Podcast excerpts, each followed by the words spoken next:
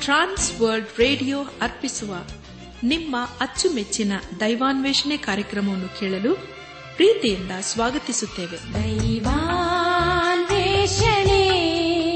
ದೈವಾನ್ವೇಷಣೆ ದೈವಾನ್ವೇಷಣೆ ದೈವಾನ್ವೇಷಣೆ. ಬನ್ನಿ ಪ್ರಿಯರೇ ದೇವರ ವಾಕ್ಯವನ್ನು ಧ್ಯಾನ ಮಾಡುವ ಮುನ್ನ ಕರ್ತನ ಸಮ್ಮುಖದಲ್ಲಿ ನಮ್ಮನ್ನು ತಗ್ಗಿಸಿಕೊಂಡು, ನಮ್ಮ ಶಿರವನ್ನು ಭಾಗಿಸಿ ನಮ್ಮ ಕಣ್ಣುಗಳನ್ನು ಮುಚ್ಚಿಕೊಂಡು ದೀನತೆಯಿಂದ ಪ್ರಾರ್ಥನೆ ಮಾಡೋಣ. ಜೀವದಾಯಕನೇ ಜೀವ ಸ್ವರೂಪನೇ ಜೀವದ ಬುಗ್ಗಿಯಾಗಿರುವ ನಮ್ಮ ರಕ್ಷಕನಲ್ಲಿ ತಂದೆಯಾದ ದೇವರೇ, ನಿನ್ನ ಪರಿಶುದ್ಧವಾದ ನಾಮವನ್ನು ಹಾಡಿಕೊಂಡಾಡ್ತೇವೆ. ಕರ್ತನೆ, ನೀನು ನಮ್ಮನ್ನು ಯೇಸು ಕ್ರಿಸ್ತನ ಮೂಲಕ ಎಷ್ಟೋ ಪ್ರೀತಿ ಮಾಡಿ ಅನುದಿನವನ್ನು ನಡೆಸಿದ ಬಂದಿರುವುದಕ್ಕಾಗಿ ನಿನ್ನನ್ನು ಕೊಂಡಾಡ್ತೇವೆ ಕರ್ತನೆ ದೇವಾದಿದೇವನೇ ಈ ದಿನ ವಿಶೇಷವಾಗಿ ಅಂಧರನ್ನು, ಅನಾಥರನ್ನು, ವೃದ್ಧರನ್ನು ನಿನ್ನ ಕೃಪೆಯ ಹಸ್ತಕ್ಕೆ ಒಪ್ಪಿಸಿಕೊಡ್ತೇವೆ. ಅವರ ಜೀವಿತದಲ್ಲಿ ನನ್ನ ನೀತಿ ಹಸ್ತವನ್ನು ಆಧಾರವಾಗಿಟ್ಟು ಎಲ್ಲ ಸ್ಥಿತಿಗತಿಗಳಲ್ಲಿ ನೀನೇ ಕೈ ಹಿಡಿದು ನಡೆಸು. ಅವರ ಜೀವಿತದಲ್ಲಿ ನೀನೇ ಇರುವಾತ ದೇವರು, ಈ ಮಾನವೀಯನಾಗಿದ್ದುಕೊಂಡು ಮುನ್ನಡೆಸಪ್ಪ. ನಾವೆಲ್ಲರ ಆತ್ಮಿಕ ರೀತಿಯಲ್ಲಿ ನಿನ್ನವರಾಗಿ ಜೀವಿಸುತ್ತಾ ಒಂದು ದಿವಸ ನಾವೆಲ್ಲರೂ ನಿನ್ನ ಮಹಿಮೆಯಲ್ಲಿ ಕಂಡು ಬರಲು ಕೃಪೆ ತೋರಿಸು. ಎಲ್ಲ ಘನ, ಮಾನ, ಮಹಿಮೆ ನಿನಗೆ ಮಾತ್ರ ಸಲ್ಲಿಸುತ್ತಾ ನಮ್ಮ ಪ್ರಾರ್ಥನೆ, ಸ್ತುತಿ, ಸ್ತೋತ್ರಗಳನ್ನು ನಮ್ಮ ಒಡೆಯನು, ನಮ್ಮ ರಕ್ಷಕನು, ಲೋಕ ವಿಮೋಚಕನೂ ಆದ. ಯೇಸು ಕ್ರಿಸ್ತನ ದಿವ್ಯ ನಾಮದಲ್ಲಿ ಸಮರ್ಪಿಸಿಕೊಳ್ಳುತ್ತೇವೆ ತಂದೆಯೇ. ಆಮೇನ್.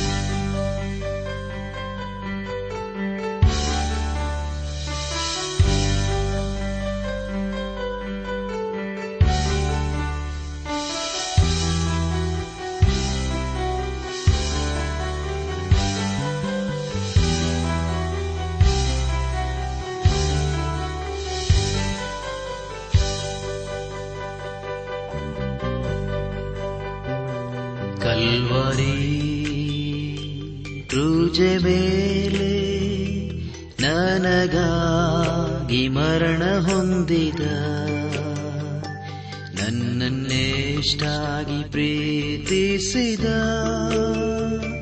ಪ್ರಿಯ ಯೇಸುವನ ನಂಬುವೆ ಕಲ್ವರಿ ಕ್ರೂಜೆ ಮೇಲೆ ನನಗಾಗಿ ಮರಣ ಹೊಂದಿದ. ನನ್ನನ್ನೇಷ್ಟಾಗಿ ಪ್ರೀತಿಸಿದ.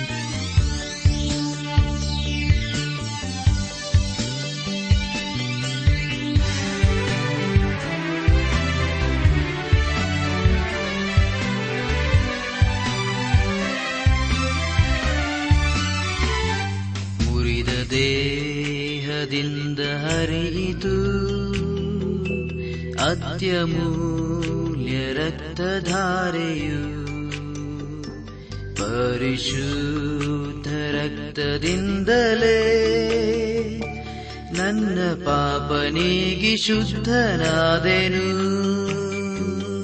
ಮುರಿದ ದೇಹದಿಂದ ಹರಿತು ಅತ್ಯಮೂಲ್ಯ ರಕ್ತಧಾರೆಯು ಪರಿಶುದ್ಧ ರಕ್ತದಿಂದಲೇ ನನ್ನ ಪಾಪ ನೀಗಿ ಶುದ್ಧನಾದೆನು. ನಾನಂಬುವೆ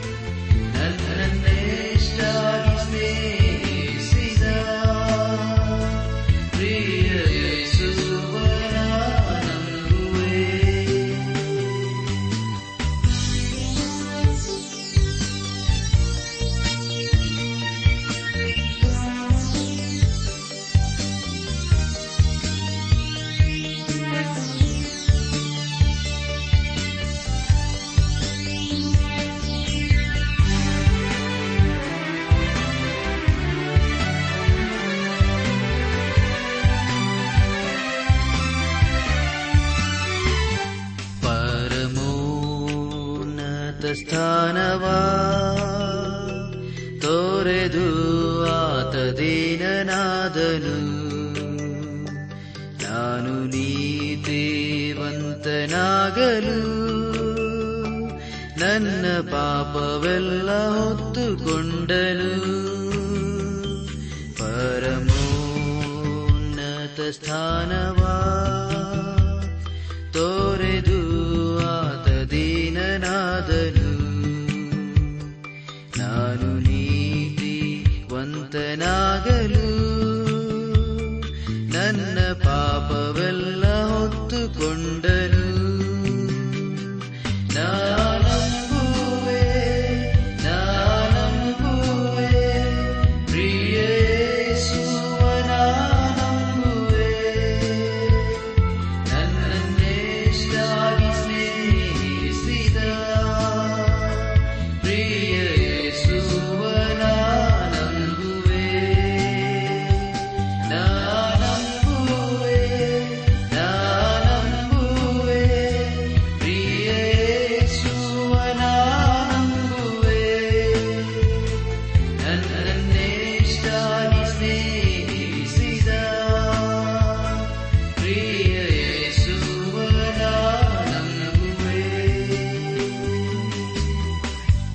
ನನ್ನ ಆತ್ಮೀಗ ಸಹೋದರ ಸಹೋದರಿಯರೇ, ಕಳೆದ ಕಾರ್ಯಕ್ರಮದಲ್ಲಿ ನಾವು ಎರಡನೇ ಪೂರ್ವಕಾಲ ವೃತ್ತಾಂತ ಪುಸ್ತಕದ ಹದಿನೆಂಟು ಮತ್ತು ಹತ್ತೊಂಬತ್ತನೇ ಅಧ್ಯಾಯಗಳನ್ನು ಧ್ಯಾನ ಮಾಡಿಕೊಂಡು ಅದರ ಮೂಲಕ ನಮ್ಮ ನಿಜ ಜೀವಿತಕ್ಕೆ ಬೇಕಾದ ಅನೇಕ ಆತ್ಮೀಕ ಪಾಠಗಳನ್ನು ಕಲಿತುಕೊಂಡು ಅನೇಕ ರೀತಿಯಲ್ಲಿ ಆಶೀರ್ವಿಸಲ್ಪಟ್ಟಿದ್ದೇವೆ.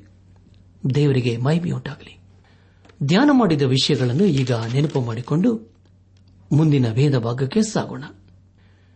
ಯಹೋಶಾಫಾಟನು ಅಹಾಬನೊಡನೆ ಬೀಗತನ ಮಾಡಿದ್ದು, ಅದರ ಫಲವು ಯಹೋಶಾಫಾಟನು ಸ್ಥಳೀಕ ನ್ಯಾಯಸ್ಥಾನಗಳನ್ನು, ಮುಖ್ಯ ನ್ಯಾಯಸ್ಥಾನವನ್ನು ಸ್ಥಾಪಿಸಿದ್ದು ಎಂಬ ವಿಷಯಗಳ ಕುರಿತು ನಾವು ಧ್ಯಾನ ಮಾಡಿಕೊಂಡೆವು. ಪ್ರಿಯ ಬಾಂಧವ್ಯ ಬಂಧುಗಳೇ, ಇಂದು ನಾವು ಎರಡನೇ ಪೂರ್ವಕಾಲ ವೃತ್ತಾಂತ ಪುಸ್ತಕದ ಇಪ್ಪತ್ತು ಮತ್ತು ಇಪ್ಪತ್ತ ಒಂದನೇ ಅಧ್ಯಾಯಗಳನ್ನು ಧ್ಯಾನ ಮಾಡಿಕೊಳ್ಳೋಣ. ಈ ಅಧ್ಯಾಯಗಳಲ್ಲಿ ಬರೆಯಲ್ಪಟ್ಟಿರುವ ಮುಖ್ಯ ಸಂದೇಶ ಯಹೋಶಾಫಾಟನಿಗೆ ವಿರೋಧವಾಗಿ ಬಂದ ಶತ್ರುಗಳು ನಾಶವಾದದ್ದು. ಯಹೋಶಾಫಾಟನ ಚರಿತ್ರ ಸಮಾಪ್ತಿಯು ಹಾಗೂ ಅರಸನಾದ ಯಹೋವ ರಾಮನು ಎಂಬುದಾಗಿ. ಪ್ರಿಯ ಬಾಂಧವ ಬಂಧುಗಳೇ ಎರಡನೇ ಪೂರ್ವಕಾಲ ವೃತ್ತಾಂತ ಪುಸ್ತಕದ ಇಪ್ಪತ್ತನೇ ಅಧ್ಯಾಯ ಪ್ರಾರಂಭದ ಮೂರು ವಚನಗಳಲ್ಲಿ ಹೀಗೆ ಓದುತ್ತೇವೆ. ಇದಾದ ಮೇಲೆ ಮೋವಾಬರು ಅಮೋನಿಯರು ಮೆಗೋನ್ಯರಲ್ಲಿ ಕೆಲವರು ಯಹೋಶಾಫಾಟನಿಗೆ ವಿರುದ್ಧವಾಗಿ ಯುದ್ಧಕ್ಕೆ ಬಂದರು ದೂತರು ಬಂದು ಯಹೋಶಾಫಾಟನಿಗೆ ಮಹಾಸಮೂಹವು ನಿನಗೆ ವಿರೋಧವಾಗಿ ಲವಣ ಸಮುದ್ರದ ಆಚೆಯಲ್ಲಿರುವ ಆರಾಮ್ ಪ್ರಾಂತ್ಯದ ಕಡೆಯಿಂದ ಬಂದು, ಈಗ ಎಂಗೇದಿ ಎನಿಸಿಕೊಳ್ಳುವ ಹಚೆಚೋನ್ ತಾಮರಿನಲ್ಲಿರುತ್ತಾರೆ ಎಂದು ತಿಳಿಸಿದಾಗ ಯಹೋಶಫಾಟನ್ನು ಹೆದರಿ ಯಹೋವನನ್ನೇ ಆಚರಿಸಿಕೊಳ್ಳಬೇಕೆಂದು ನಿರ್ಣಯಿಸಿಕೊಂಡು ಯಹೋದ್ಯರೆಲ್ಲರೂ ಉಪವಾಸ ಮಾಡಬೇಕೆಂದು ಪ್ರಕಟಿಸಿದನು ಎಂಬುದಾಗಿ. ಪ್ರಿಯ ಬಂಧುಗಳೇ, ಈಗ ಅರಸನಾದ ಯಹೋಶಫಾಟನು ಶತ್ರುಗಳಿಗೆ ಹೆದರಿ ದೇವರ ಕಡೆಗೆ ತಿರುಗಿಕೊಳ್ಳುತ್ತಾನೆ. ಅದರಂತೆ ಜನರು ಉಪವಾಸ ಪ್ರಾರ್ಥನೆಯಲ್ಲಿ ಮುಂದುವರಿಯುತ್ತಾರೆ. ನಾಲ್ಕು ಮತ್ತು ಐದನೇ ವಚನಗಳನ್ನು ಓದುವಾಗ, ಆಗ ಯಹೋದ್ಯರು ಯಹೋವನ ಸಹಾಯವನ್ನು ಕೇಳಿಕೊಳ್ಳುವುದಕ್ಕಾಗಿ ತಮ್ಮ ಎಲ್ಲಾ ಪಟ್ಟಣಗಳಿಂದ ಆತನ ಸನ್ನಿಧಿಯಲ್ಲಿ ಕೂಡಿ ಬಂದರು. ಯಹೋದ್ಯರು ಯರೂಸಲೇಮಿನವರು ಯಹೋವನ ಆಲಯದ ಹೊಸ ಪ್ರಾಕಾರದಲ್ಲಿ ಸಭೆಯಾಗಿ ನೆರೆದು ಬಂದಾಗ ಯಹೋಶಾಪಾಟನು ಅವರ ಮುಂದೆಯಲ್ಲಿ ನಿಂತನು ಎಂಬುದಾಗಿ. ಪ್ರಿಯ ಬಂಧುಗಳೇ ಈಗ ಎಲ್ಲರೂ ದೇವರ ಸಹಾಯಕ್ಕಾಗಿ ಕೊಡಿ ಬಂದಿದ್ದಾರೆ. ಆರು ಮತ್ತು ಏಳನೇ ವಚನಗಳನ್ನು ಓದುವಾಗ ಯಹೋವನೇ, ನಮ್ಮ ಪಿತೃಗಳ ದೇವರೇ, ಪರಲೋಕದಲ್ಲಿ ದೇವರಾಗಿರುವಾತನು ನೀನಲ್ಲವೋ? ನೀನು ಜನಾಂಗಗಳ ಎಲ್ಲಾ ರಾಜ್ಯಗಳನ್ನು ಆಳುವನಾಗಿರುತ್ತೆ ನಿನ್ನ ಹಸ್ತದಲ್ಲಿ ಬಲ ಪರಾಕ್ರಮಗಳಿರುತ್ತವೆ ನೀನೆದುರಿನಲ್ಲಿ ಯಾರೂ ನಿಲ್ಲರಾರರು. ನಮ್ಮ ದೇವರಾದ ನೀನು ನಿನ್ನ ಪ್ರಜೆಗಳಾದ ಇಸ್ರಾಯೇಲರ ಎದುರಿನಿಂದ. ಈ ದೇಶದ ನಿವಾಸಿಗಳನ್ನು ಹೊರಡಿಸಿ ದೇಶವನ್ನು ನಿನ್ನ ಸ್ನೇಹಿತನಾದ ಅಬ್ರಹಾಮನ ಸಂತಾನದವರಿಗೆ ಶಾಶ್ವತ ಸ್ವಾಸ್ಥ್ಯವನ್ನಾಗಿ ಕೊಟ್ಟಿಯಲ್ಲ ಎಂಬುದಾಗಿ. ಪ್ರಿಯ ಬಾದಲಿ ಬಂಧುಗಳೇ, ಇಲ್ಲಿ ಯಹೋಶಪಾಟನು ತನ್ನ ತಂದೆಯಾದ ಆಸನು ಮಾಡದ ಕಾರ್ಯವನ್ನು ಮಾಡಿದನು. ಯಹೋಶಪಾಟನು ತನ್ನ ಪೂರ್ವಿಕರಿಗೆ ದೇವರ ಏನನ್ನು ವಾಗ್ದಾನ ಮಾಡಿದ್ದನು ಎಂಬ ವಿಷಯ ಅವನಿಗೆ ಚೆನ್ನಾಗಿ ತಿಳಿಯಿತು. ಈಗ ಎಲ್ಲದಕ್ಕೂ ದೇವರ ಮುಂದೆ ಪ್ರಾರ್ಥನೆಯೊಂದಿಗೆ ಹೋಗುತ್ತಿದ್ದಾನೆ. ಇಪ್ಪತ್ತನೇ ಅಧ್ಯಾಯ. ಹನ್ನೆರಡು ಮತ್ತು ಹದಿಮೂರನೇ ವಚನಗಳನ್ನು ಓದುವಾಗ, ನಮ್ಮ ದೇವರೇ, ಅವರನ್ನು ದಂಡಿಸದೆ ಬಿಡುವಿಯೋ? ನಮ್ಮ ಮೇಲೆ ಬಂದ ಈ ಮಹಾಸಮೂಹದ ಮುಂದೆ ನಿಲ್ಲುವುದಕ್ಕೆ ನಮ್ಮಲ್ಲಿ ಬಲವಿಲ್ಲ. ಏನು ಮಾಡಬೇಕೆಂದು ತಿಳಿಯದು. ನಮ್ಮ ಕಣ್ಣುಗಳು ನಿನ್ನನ್ನೇ ನೋಡುತ್ತವೆಂದು ಪ್ರಾರ್ಥಿಸಿದನು. ಎಲ್ಲ ಯಹುದ್ಯರು, ಅವರ ಹೆಂಡತಿ ಮಕ್ಕಳು ಯಹೋವನ ಸನ್ನಿಧಿಯಲ್ಲಿ ನಿಂತಿದ್ದರು ಎಂಬುದಾಗಿ. ಪ್ರಿಯ ಬಾನಿಲು ಬಂಧುಗಳೇ, ಇದು ಎಂಥ ಅದ್ಭುತವಾದಂತಹ ಸಂಗತಿಯಲ್ಲವೇ? ಎಲ್ಲರೂ ಒಂದಾಗಿ ದೇವರ ಸಹಾಯಕ್ಕಾಗಿ ಬೇಡಿಕೊಳ್ಳುತ್ತಿದ್ದಾರೆ. ಹದಿನಾಲ್ಕು ಮತ್ತು ಹದಿನೈದನೇ ವಚನಗಳನ್ನು ಓದುವಾಗ, ಆಗ ಆ ಸಮೂಹದೊಳಗೆ ಆಸಪನ ವಂಶದವನಾದ ಲೇವಿಯನು, ಮತ್ತನ್ಯನಿಗೆ ಹುಟ್ಟಿದ ಏಗಿಯೇಲನ ಮರಿಮಗನು ಬೆನ್ನಾಯನ ಮೊಮ್ಮಗನು, ಜಖರಿನ ಮಗನೂ ಆದ ಯಹಜಿಯೇಲನ ಮೇಲೆ ಯಹೋವನ ಆತ್ಮವು ಬಂದಿತು. ಅವನು, ಎಲ್ಲ ಯಹುದ್ಯರೇ, ಯರೂಸಲೇಮಿನವರೇ, ಅರಸನಾದ ಯಹೋಶಾಫಾಟನೇ ಯಹೋವನು ಹೇಳುವುದನ್ನು ಕೇಳಿರಿ. ಈ ಮಹಾಸಮೂಹದ ನಿಮಿತ್ತವಾಗಿ ಕಳವಳಗೊಳ್ಳಬೇಡಿರಿ, ಹೆದರಬೇಡಿರಿ. ಯುದ್ಧವು ನಿಮ್ಮದಲ್ಲ, ದೇವರದೇ ಎಂಬುದಾಗಿ. ಪ್ರಿಯ ಬಂದಿಲ್ ಬಂಧುಗಳೇ, ಎಂಥ ಆಧರಣೆ ಮಾತಲ್ಲವೇ ಪ್ರವಾದಿಗಳ ಕುರಿತು ನಾವು ಓದುವಾಗ ಸತ್ಯವಿದುವು. ಅವರ ವಂಶಾವಳಿಯ ಕುರಿತು ತಿಳಿಸಿಕೊಡುತ್ತದೆ. ಯಾಕಂದರೆ ಅದು ಬಹು ಪ್ರಾಮುಖ್ಯವಾದಂತಹ ಸಂಗತಿಯಾಗಿದೆ. ಇಲ್ಲಿ ನಾವು ಅದನ್ನೇ ಕಾಣುತ್ತೇವೆ ದೇವರ ಆತ್ಮನು ಯಹಜ್ಜಿಯಲ್ಲನ ಮೇಲೆ ಬಂದು ಯಹುದ್ಯರನ್ನು ಬಲಪಡಿಸುತ್ತಾನೆ. ನಮ್ಮ ಧ್ಯಾನವನ್ನು ಮುಂದುವರೆಸಿ. ಎರಡನೇ ಪುರುಕಲ ವೃತ್ತಾಂತ ಪುಸ್ತಕ, ಇಪ್ಪತ್ತನೇ ಅಧ್ಯಾಯ, ಇಪ್ಪತ್ತನೇ ವಚನವನ್ನು ಓದುವಾಗ. ಅವರು ಮರುದಿನ ಬೆಳಗ್ಗೆ ಎದ್ದು ತೆಕೋವಾ ಅರಣ್ಯಕ್ಕೆ ಹೊರಟರು. ಅವರು ಹೊರಡುವಾಗ ಯಹೋಶಪಾಟನ್ನು ನಿಂತು ಅವರಿಗೆ ಯಹೋದರೇ ಯರೂಸಲೇಮಿನವರೇ, ನನ್ನ ಮಾತನ್ನು ಕೇಳಿರಿ. ಯಹೋವನ್ನಲ್ಲಿ ಭರವಸೆ ಬಿಡಿರಿ. ಆಗ ಸುರಕ್ಷಿತರಾಗುವಿರಿ. ಆತನ ಪ್ರವಾದಿಗಳನ್ನು ನಂಬಿರಿ. ಆಗ ಸಾರ್ಥಕರಾಗುವಿರಿ ಎಂದು ಹೇಳಿದನು ಎಂಬುದಾಗಿ. ಪ್ರಿಯ ವಾಮಿಲ್ ಬಂಧುಗಳೇ, ಇಲ್ಲಿ ಯಹೋಶಪಾಟನು ತನ್ನ ಜನರನ್ನು ಬಲಪಡಿಸಿ ದೇವರನ್ನು ಆಚರಿಸಿಕೊಳ್ಳಲು ಹೇಳುತ್ತಾ ಇದ್ದಾನೆ. ಅದೇ ರೀತಿಯಲ್ಲಿ ದೇವರು ನಮ್ಮನ್ನು ಎಲ್ಲಾ ಸ್ಥಿತಿಗತಿಗಳಲ್ಲಿ ಕೈಹಿಡಿದು ನಡೆಸುತ್ತಾನೆ ಹಾಗೂ ಬಲಪಡಿಸುತ್ತಾನೆ. ಆದುದರಿಂದ ನಾವು ದೇವರನ್ನು ನಂಬಬೇಕು ಮತ್ತು ಆತನನ್ನು ಯಾವಾಗಲೂ ನಾವು ಆಚರಿಸಿಕೊಳ್ಳಬೇಕು. ಇಪ್ಪತ್ತ ಒಂದನೇ ವಚನವನ್ನು ಓದುವಾಗ ಆಮೇಲೆ ಅವನು ಜನರ ಸಮ್ಮತಿಯಿಂದ ಯಹೋವನಿಗೋಸ್ಕರ ಗಾಯನ ಮಾಡುವುದಕ್ಕಾಗಿ ಕೆಲವರನ್ನು ಆರಿಸಿಕೊಂಡು ಅವರಿಗೆ ಪರಿಶುದ್ಧತ್ವವೆಂಬ ಭೂಷಣದೊಡನೆ ಭಟ್ಟರ ಮುಂದೆ ಹೋಗುತ್ತಾ? ಯಹೋವನಿಗೆ ಕೃತಜ್ಞತಾಸ್ತುತಿ ಮಾಡಿರಿ. ಆತನ ಕೃಪೆಯು ಶಾಶ್ವತವಾಗಿದೆ ಎಂದು ಭಜಿಸಿರಿ ಎಂಬುದಾಗಿ ಆಜ್ಞಾಪಿಸಿದನು ಎಂಬುದಾಗಿ. ಪ್ರಿಯ ಬಾನಿಲ್ ಬಂಧುಗಳೇ, ಮುಂದೆ ಏನಾಯಿತು ಎಂಬುದಾಗಿ ನೋಡುವಾಗ ದೇವರವರಿಗೆ ಜಯವನ್ನು ಅನುಗ್ರಹಿಸಿದನು. ದೇವರ ಅವರಿಗಾಗಿ ಯುದ್ಧ ಮಾಡಿ ಅವರಿಗೆ ಜಯವನ್ನು ಅನುಗ್ರಹಿಸಿದನು. ಇಪ್ಪತ್ತಾರರಿಂದ ಮೂವತ್ತನೇ ವಚನದವರೆಗೆ ಓದುವಾಗ ನಾಲ್ಕನೆಯ ದಿನದಲ್ಲಿ ಬೆರಾಕ ತಗ್ಗಿನಲ್ಲಿ ಕೂಡಿ ಬಂದರು. ಅವರು ಅಲ್ಲಿ ಯಹೋವನನ್ನು ಸ್ತುತಿಸಿದ್ದರಿಂದ ಆ ಸ್ಥಳಕ್ಕೆ ಇಂದಿನವರೆಗೂ ಬೆರಾಕ ತಗ್ಗು ಎಂದು ಹೆಸರಿದೆ. ಆಮೇಲೆ ಯಹೋದ್ಯರು ಯರೂಸಲೇಮಿನವರು ಅವರ ಮುಂಗಡಿಯಲ್ಲಿ ಯಹೋಶಪಾಟನು ಯಹೋವನು ತಮಗೆ ಶತ್ರುಗಳ ಮೇಲೆ ಜಯವನ್ನು ಅನುಗ್ರಹಿಸಿದ್ದಾನೆಂದು ಜಯಘೋಷ ಮಾಡುತ್ತಾ ಯರೂಸಲೇಮಿಗೆ ಹಿಂದಿರುಗಿದರು. ಅವರ ಸ್ವರಮಂಡಲ ಕಿನ್ನರಿ, ತುತ್ತೂರಿ ಇವುಗಳೊಡನೆ ಯರೂಸಲೇಮಿನಲ್ಲಿರುವ ಯಹೋವನ ಆಲಕ್ಕೆ ಬಂದರು. ಯಹೋವನ ತಾನೇ ಇಸ್ರಾಲರ ಶತ್ರುಗಳೊಡನೆ ಯುದ್ಧ ಮಾಡಿದನೆಂಬ ಸುದ್ದಿಯು ಬೇರೆ ದೇಶಗಳ ರಾಜ್ಯಗಳವರಿಗೆ ಮುಟ್ಟಿದಾಗ ಅವರೆಲ್ಲರೂ ಬಹುಭೀತರಾದರು. ಹೀಗೆ ದೇವಾನುಗ್ರಹದಿಂದ ಸುತ್ತಣ ವೈರಿಗಳ ಭಯ ತಪ್ಪಿ ಯಹೋಶಾಪಾಟನ ರಾಜ್ಯಕ್ಕೆ ಸಮಾಧಾನವುಂಟಾಯಿತು ಎಂಬುದಾಗಿ. ನನ್ನಾತ್ಮೀಗ ಸಹೋದರ ಸಹೋದರಿಯರೇ, ಬೇರಾಕ ಎಂದರೆ ದೇವರನ್ನು ಕೊಂಡಾಡುವ ಸ್ಥಳ ಅಥವಾ ದೇವರನ್ನು ಸ್ತುತಿಸುವ ಸ್ಥಳ ಎಂದು ಅರ್ಥ. ದೇವರೇ ನಮಗೆ ಸಮಾಧಾನವನ್ನು ಹಾಗೂ ಶಾಂತಿಯನ್ನು ಅನುಕರಿಸುತ್ತಾನೆ ಯಾಕೆಂದರೆ ಆತನೇ ಸಮಾಧಾನದ ಪ್ರಭುವಾಗಿದ್ದಾನೆ. ಆದರೆ ಪ್ರಿಯರಿ, ಈ ಅಧ್ಯಾಯದ ಕೊನೆಯಲ್ಲಿ ಅರಸಂತ ಯಹೋಶಪಾಟನು ದೇವರು ಅಸಹ್ಯ ಪಡುವ ಕಾರ್ಯವನ್ನು ಮಾಡುತ್ತಾನೆ. ಇದರ ಮೂಲಕ ಅವನ ರಾಜ್ಯವು ಬಲಹೀನವಾಗುತ್ತದೆ. ಇಲ್ಲಿಗೆ ಎರಡನೇ ಪೂರ್ವಕಾಲ ವೃತ್ತಾಂತ ಪುಸ್ತಕದ ಇಪ್ಪತ್ತನೇ ಅಧ್ಯಾಯವು ಮುಕ್ತಾಯವಾಯಿತು. ಇಲ್ಲಿವರೆಗೂ ದೇವಾದ ದೇವನು ನಮ್ಮ ನಡೆಸಿದನು. ದೇವರಿಗೆ ಮಹಿಮೆ ಉಂಟಾಗಲಿ ಮುಂದೆ ನಾವು ಎರಡನೇ ಪೂರ್ವಕಾಲ ವೃತ್ತಾಂತ ಪುಸ್ತಕದ ಇಪ್ಪತ್ತ ಒಂದನೇ ಅಧ್ಯಾಯವನ್ನು ಧ್ಯಾನ ಮಾಡಿಕೊಳ್ಳೋಣ. ಈ ಅಧ್ಯಾಯದಲ್ಲಿ ಒಟ್ಟು ಇಪ್ಪತ್ತು ವಚನಗಳಿವೆ. ಈ ಅಧ್ಯಾಯದ ಮುಖ್ಯ ಸಂದೇಶ ಅರಸರಾದ ಯಹೋ ರಾಮನು ಎಂಬುದಾಗಿ. ಇಪ್ಪತ್ತೊಂದನೇ ಅಧ್ಯಾಯ. ಮೊದಲನೇ ವಚನದಲ್ಲಿ ಹೀಗೆ ಓದುತ್ತೇವೆ. ಯಹೋಶಪಾಟನು ಪಿತೃಗಳ ಬಳಿಗೆ ಸೇರಿ ದಾವಿದ ನಗರದಲ್ಲಿ ಪೂರ್ವಿಕರ ಸ್ಮಶಾನ ಭೂಮಿಯಲ್ಲಿ ಸಮಾಧಿ ಹೊಂದಿದ ಮೇಲೆ ಅವನಿಗೆ ಬದಲಾಗಿ ಅವನ ಮಗನಾದ ಯಹೋ ರಾಮನು ಅರಸನಾದನು ಎಂಬುದಾಗಿ. ಪ್ರಿಯ ಬಂಧುಗಳೇ, ಈಗಾಗಲೇ ಯಹೋ ಶಪಾಟನು ಮರಣಿಸಿದ್ದಾನೆ ಅವನಿಗೆ ಬದಲಾಗಿ ಅವನ ಮಗನಾದ ಯಹೋ ರಾಮನು ಈಗ ರಾಜನಾಗಿದ್ದಾನೆ. ಅವನು ತನ್ನ ಜೀವಿತದಲ್ಲಿ ಕೆಟ್ಟ ಕೆಲಸಗಳನ್ನೇ ಮಾಡುವನಾದನು. ಅದಕ್ಕೆ ಕಾರಣ, ಅವನು ತನ್ನ ಪಿತೃಗಳಿಂದ ಅವುಗಳನ್ನು ಕಲಿತುಕೊಂಡಿದ್ದನು.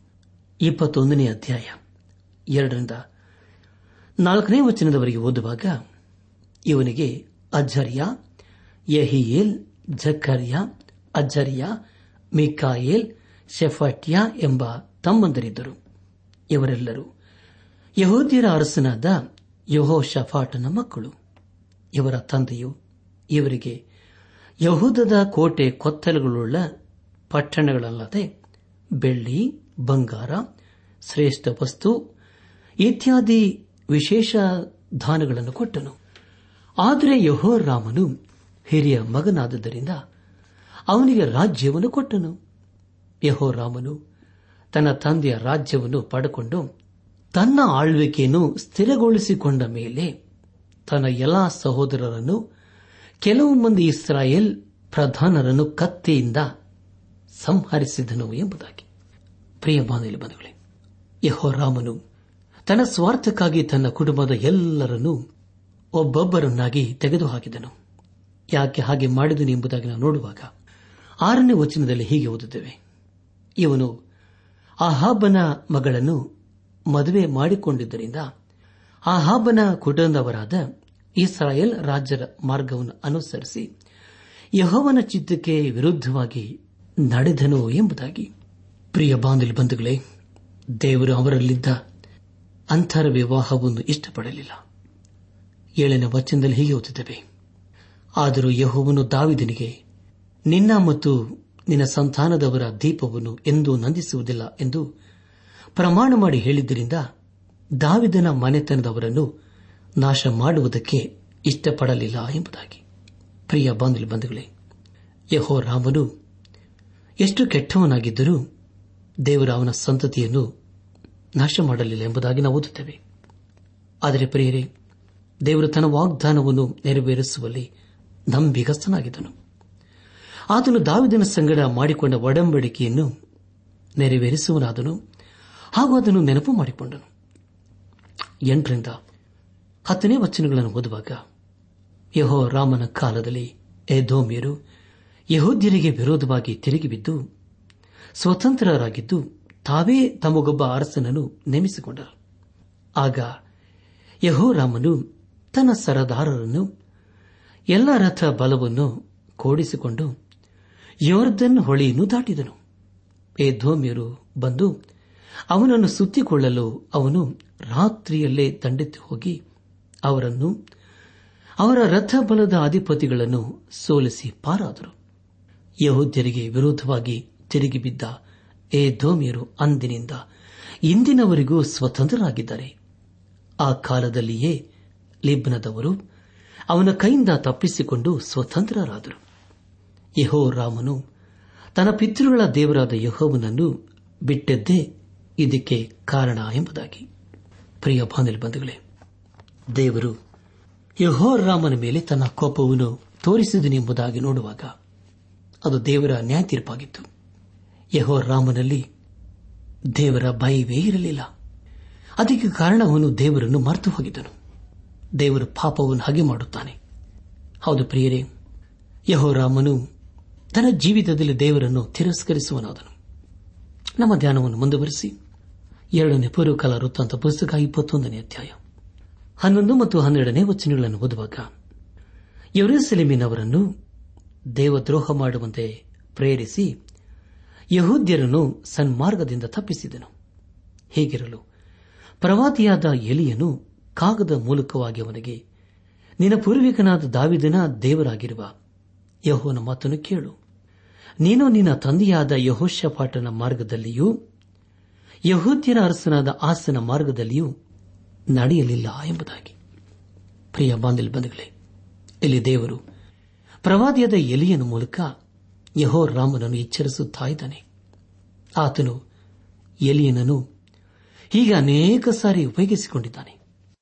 ಅವರು ಅರಸನಿಗೆ ಹೇಳಿದ ಸಂದೇಶವೇನೆಂಬುದಾಗಿ ಹದಿಮೂರರಿಂದ ಹದಿನೈದನೇ ವಚನಗಳು ಓದುವಾಗ, ಇಸ್ರಾಯೇಲ್ ರಾಜರ ಮಾರ್ಗದಲ್ಲಿ ನಡೆದು ಅಹಬ್ಬನ ಮನೆಯವರಲ್ಲಿ ಪ್ರಬಲವಾಗಿದ್ದ ದೈವದ್ರೋಹ ಮಾಡುವಂತೆ ಯಹೂದ್ಯರನ್ನು ಯರುಸಲೇಮಿನವರನ್ನು ಪ್ರೇರಿಸಿದಿ.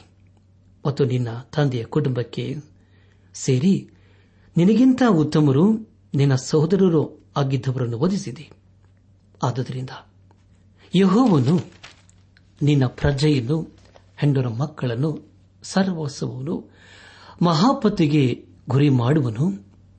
ನಿನಗಾದರೂ ಕರಳು ಬೇನೆ ಎಂಬ ಕಠಿಣ ರೋಗವು ಬಂದು ಬಹುದಿನಗಳವರೆಗೂ ಇದ್ದು ಕಡೆಯಲ್ಲಿ ಅದರಿಂದ ನಿನ್ನ ಕರುಳುಗಳ ಹೊರಗೆ ಬೀಳುವೆಂದು ತಿಳಿಸಿದನು ಎಂಬುದಾಗಿ. ಪ್ರಿಯ ಬಾಂಧವ ಬಂಧುಗಳೇ, ಇದು ಎಂಥ ಭಯಂಕರವಾದಂಥ ಸಂಗತಿಯಲ್ಲವೇ? ಇದು ಕಠಿಣವಾದಂಥ ಸಂದೇಶವಾದರೂ ದೇವರ ಅದನ್ನು ಎಲಿಯನ ಮೂಲಕ ಯಹೋ ರಾಮನಿಗೆ ತಿಳಿಸಿದನು. ದೇವರ ಮಾತನ್ನು ಉಲ್ಲಂಘನೆ ಮಾಡುವವರ ಸ್ಥಿತಿ ಹಾಗೆಯೇ ಇರುತ್ತದೆ. ಹದಿನಾರು ಮತ್ತು ಹದಿನೇಳನೇ ವಚನಗಳನ್ನು ಓದುವಾಗ ಯಹೋವನು ಫಿಲಿಸ್ಟಿಯರನ್ನು ಕೋಶಿಯರ ನೆರೆಯವರಾದ ಅರೇಬಿಯರನ್ನು ಯಹೋರಾಮನಿಗೆ ವಿರೋಧಿಗಳಾಗುವಂತೆ ಎಬ್ಬಿಸಿದ್ದರಿಂದ ಅವರು ಯಹೂದದ ಮೇಲೆ ಯುದ್ಧಕ್ಕೆ ಬಂದು ದೇಶದೊಳಗೆ ನುಗ್ಗಿ ಅರಮನೆಯಲ್ಲಿ ಸಿಕ್ಕದ ಎಲ್ಲಾ ಸೊತ್ತುಗಳನ್ನು ಅರಸನ ಹೆಂಡರು ಮಕ್ಕಳನ್ನು ಸೆರೆ ಒಯ್ದರು ಅವನಿಗೆ ಕಿರಿಯ ಮಗನಾದ ಯಹೋಹಾಜನ ಹೊರತು ಮಕ್ಕಳೇ ಒಳಿಯಲಿಲ್ಲ ಎಂಬುದಾಗಿ. ಪ್ರಿಯ ಬಾಂಧಲ್ ಬಂಧುಗಳೇ, ಈಗ ಯಹೋರಾಮನು ದೇವರ ಸಂದೇಶವನ್ನು ತಿರಸ್ಕರಿಸಿದ್ದಾನೆ. ಅದಕ್ಕೆ ಅವನು ಮುಂದೆ ಯುದ್ಧಗಳನ್ನು ಎದುರಿಸಬೇಕಾಯಿತು. ಯುದ್ಧವು ಪಾಪಕ್ಕೆ ಮೂಲವಾಗಿತ್ತು. ಕೊನೆಯದಾಗಿ ಎರಡನೇ ಪೂರ್ವಕಾಲ ತಂದ ಪುಸ್ತಕ, ಇಪ್ಪತ್ತೊಂದನೇ ಅಧ್ಯಾಯ, ಹದಿನೆಂಟರಿಂದ ಇಪ್ಪತ್ತನೇ ವಚನದವರೆಗೆ ಓದುವಾಗ, ಇಷ್ಟೆಲ್ಲ ಆದ ಮೇಲೆ ಯಹೋವನು ಅವನ ಕರಳುಗಳಲ್ಲಿ ವಾಸಿಯಾಗಲಾರದ ರೋಗವನ್ನು ಉಂಟು ಮಾಡಿದನು ಕಾಲಾಂತರದಲ್ಲಿ ಅಂದರೆ ಸುಮಾರು ಎರಡು ವರ್ಷಗಳಾದ ಮೇಲೆ ಆ ರೋಗದಿಂದ ಕರುಳುಗಳು ಹೊರಬಿದ್ದವು. ಅವನು ಕಡು ಬೇನಿಯಿಂದ ಸತ್ತನು. ಅವನ ಪ್ರಜೆಗಳು, ಅವನ ಪೂರ್ವಿಕರಿಗೋಸ್ಕರ ಧೂಪ ಹಾಕಿದ ಪ್ರಕಾರ ಅವನಿಗೆ ಹಾಕಲಿಲ್ಲ. ಅವನು ಪಟ್ಟಕ್ಕೆ ಬಂದಾಗ ಮೂವತ್ತೆರಡು ವರ್ಷದವನಾಗಿದ್ದನು. ಅವನು ಯರುಸೆಲೆಮಿನಲ್ಲಿ ಎಂಟು ವರ್ಷ ಆಳಿದನು. ಅವನು ತೀರಿ ಹೋದಾಗ ಅವನನ್ನು ಯಾರೂ ಹಂಬಲಿಸಲಿಲ್ಲ. ಅವನ ಶವವನ್ನು ದಾವಿದ ನಗರದಲ್ಲಿ ಸಮಾಧಿ ಮಾಡಿದರು. ಆದರೆ ರಾಜ ಶ್ಮಶಾನದಲ್ಲಿ ಅಲ್ಲ ಎಂಬುದಾಗಿ. ಪ್ರಿಯ ಬಾಂಧವ್ಯ ಬಂಧುಗಳೇ ಯಹೋ ರಾಮನ ಅಂತ್ಯವು ಬಹಳ ಭಯಂಕರವಾಗಿತ್ತು. ಮುಂದಿನ ಅಂತ್ಯದಲ್ಲಿ ಅವನ ಹೆಂಡತಿಯ ಕುರಿತು ಓದುತ್ತೇವೆ. ಆಕೆಯು ಬಹಳ ಕೆಟ್ಟವಳು ಆಗಿದ್ದಳು ಎಂಬ ವಿಷಯ ತಿಳಿದು ಬರುತ್ತದೆ. ಈ ಸಂದೇಶವನ್ನು ಆಲಿಸುತ್ತಿರುವ ನನ್ನ ಆತ್ಮಿಕ ಸಹೋದರ ಸಹೋದರಿಯರೇ ಆಲಿಸಿದ ವಾಕ್ಯದ ಬೆಳಕಿನಲ್ಲಿ ನಮ್ಮ ಜೀವಿತವನ್ನು ಪರೀಕ್ಷಿಸಿಕೊಂಡು, ತಿದ್ದಿ ಸರಿಪಡಿಸಿಕೊಂಡು, ಕ್ರಮಪಡಿಸಿಕೊಂಡು ದೇವರ ಮಾರ್ಗದಲ್ಲಿ ಜೀವಿಸುತ್ತಾ, ದೇವರ ಮೆಚ್ಚುವಂತದನ್ನೇ ನಾವು ಮಾಡುತ್ತಾ ನಮ್ಮ ಜೀವಿತದ ಮೂಲಕ ದೇವರನ್ನು ಘನಪಡಿಸೋಣ. ಯೇಸು ಕ್ರಿಸ್ತನು ಎರಡನೇ ಸಾರಿ ಬರಲಿದ್ದಾನೆ. ಆತನು ಬರುವುದಕ್ಕೆ ಮುಂಚಿತವಾಗಿ ನಮ್ಮ ಆತ್ಮಿಕ ಸಿದ್ಧತೆಯನ್ನು ಮಾಡಿಕೊಂಡು ಆತನ ದೃಷ್ಟಿಯಲ್ಲಿ ಪರಿಶುದ್ಧರಾಗಿ ಕಂಡುಬಂದು ನೀತಿಯ ರಾಜ್ಯಕ್ಕೆ ಸೇರೋಣ. ಯಾಕೆಂದರೆ ಪ್ರಿಯರಿ, ನಾವೆಲ್ಲರೂ ನಾಶವಾಗಬಾರದು. ನಾವೆಲ್ಲರೂ ಆತನ ರಾಜ್ಯಕ್ಕೆ ಸೇರಬೇಕೆಂಬುದೇ ಆತನ ಉದ್ದೇಶವಾಗಿದೆ. ಆದುದರಿಂದ ಹಿಂದೆ ನಮ್ಮ ಜೀವಿತ ಯೇಸು ಕ್ರಿಸ್ತನಿಗೆ ಸಮರ್ಪಿಸಿಕೊಂಡು ಆತನು ನಮ್ಮ ಸ್ವಂತ ರಕ್ಷಕನು ವಿಮೋಚಕನು ನಾಯಕನು ಎಂಬುದಾಗಿ ಹಿಂದೆ ನಮ್ಮ ಹೃದಯದಲ್ಲಿ ಅಂಗೀಕರಿಸಿಕೊಂಡು ಆತನ ಮಾರ್ಗದಲ್ಲಿ ಜೀವಿಸುತ್ತಾ ಆತನ ಆಶೀರ್ವಾದಕ್ಕೆ ಪಾತ್ರರಾಗೋಣ. ಹಾಗಾಗುವಂತೆ ತಂದೆಯಾದ ದೇವರು ಯೇಸು ಕ್ರಿಸ್ತನ ಮೂಲಕ ನಮ್ಮೆಲ್ಲರನ್ನು ಆಶೀರ್ವದಿಸಿ ನಡೆಸಲಿ.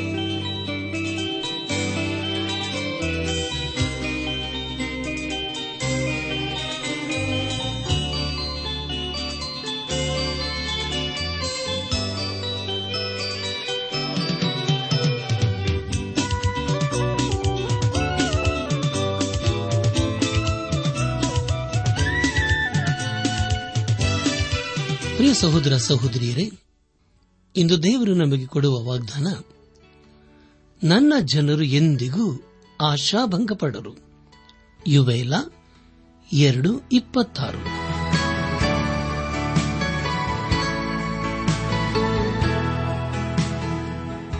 ಪ್ರಿಯರೇ, ಇದುವರೆಗೂ ಆಲಿಸಿದ ದೈವಾನ್ವೇಷಣೆ ಕಾರ್ಯಕ್ರಮವು ನಿಮ್ಮ ಮನಸ್ಸಿಗೆ ಸಮಾಧಾನ, ಸಂತೋಷ ನೀಡಿದೆ ಎಂದು ನಾವು ನಂಬುತ್ತೇವೆ. ನಮ್ಮೆಲ್ಲರ ಸೃಷ್ಟಿಕರ್ತನಾದ ಏಸು ನಮ್ಮೊಂದಿಗೆ ಸದಾ ಇರುವಾತನಾಗಿದ್ದಾನೆ. ನಿಮ್ಮ ಚಿಂತೆ, ದುಃಖ, ಕಾಯಿಲೆ, ಕಷ್ಟಗಳ ಪರಿಹಾರಕ್ಕಾಗಿ ಆತನ ಹೆಸರಿನಲ್ಲಿ ಪ್ರಾರ್ಥಿಸಿರಿ. ನೀವು ನಮ್ಮ ವಿಳಾಸಕ್ಕೆ ಸಂಪರ್ಕಿಸುವುದಾದರೆ ನಾವು ನಿಮಗಾಗಿ ಪ್ರಾರ್ಥಿಸುತ್ತೇವೆ ಹಾಗೂ ಉತ್ತರಿಸುತ್ತೇವೆ.